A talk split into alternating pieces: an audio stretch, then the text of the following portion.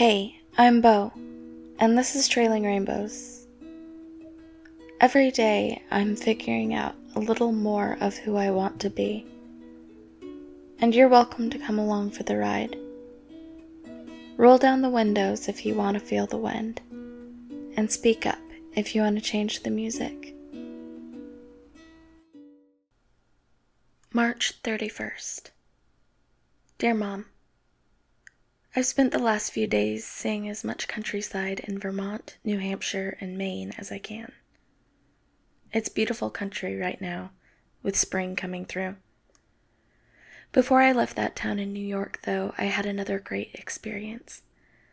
I don't suppose I should be surprised since it was such a small town. But I went to grab breakfast at a coffee shop on Main Street the next morning, and who should be there but the mayor and his wife? I wasn't sure she'd recognize me, but she gestured me over as soon as I walked in, and he insisted on paying for my coffee and scone. We sat and talked for almost an hour about the town and my travels. I could see the look of concern growing in their faces, though they tried not to show it. I wasn't sure how to reassure them that I stayed pretty safe and they didn't need to worry about me. They both seemed pretty relieved when they found out I only have a few more weeks of this, and asked if I could check in with them periodically to let them know I'm safe. It's amazed me time and again throughout this journey how people have adopted me. We talked for an hour, and by the end, I felt like I had a new set of parents watching out for me. It was delightful. I started sending them pictures of some of the more notable places I checked out the Trapp family homestead in Stowe, the Mount Washington Cog Railway, and the Quoddy Head Lighthouse. I also spent some time at Cape Elizabeth. Driving up the coastal road from Massachusetts to Maine was pure delight. Oh, and Massachusetts. I didn't get to see much of it, but I'll definitely be seeing as much of Boston as I can on the way back down.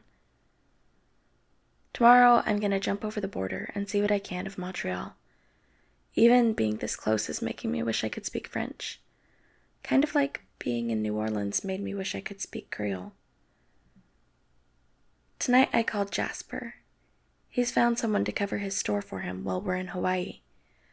Dad agreed it was only fair to invite him, since he's become such a huge part of my life. Meg was invited, but she declined. Apparently, her and Tom have their own tiny future to prepare for and I've only now discovered how much being an aunt, even an honorary one, means to my only child self.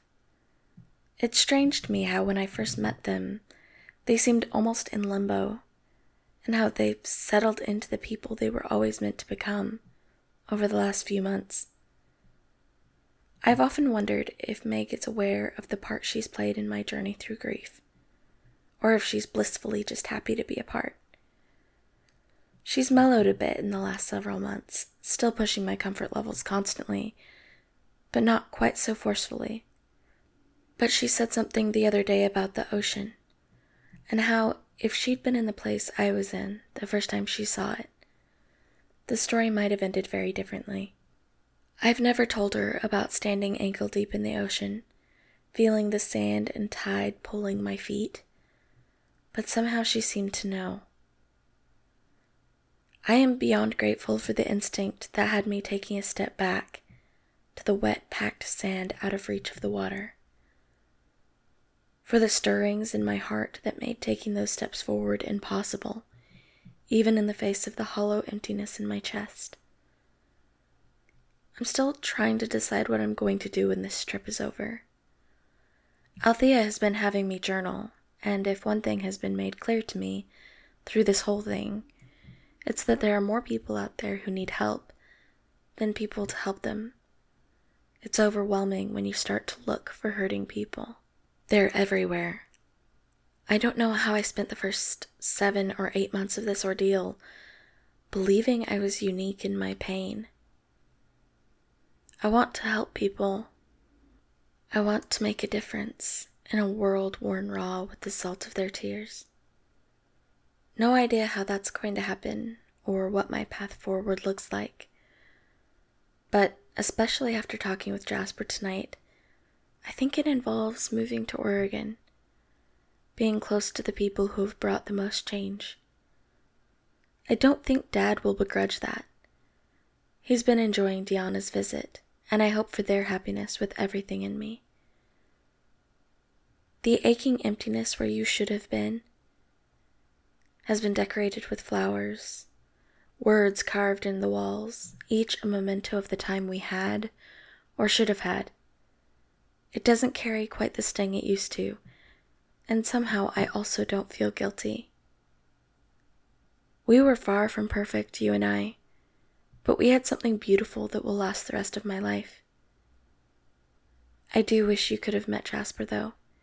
Even Dad likes him, and Dad hasn't liked many of my boyfriends.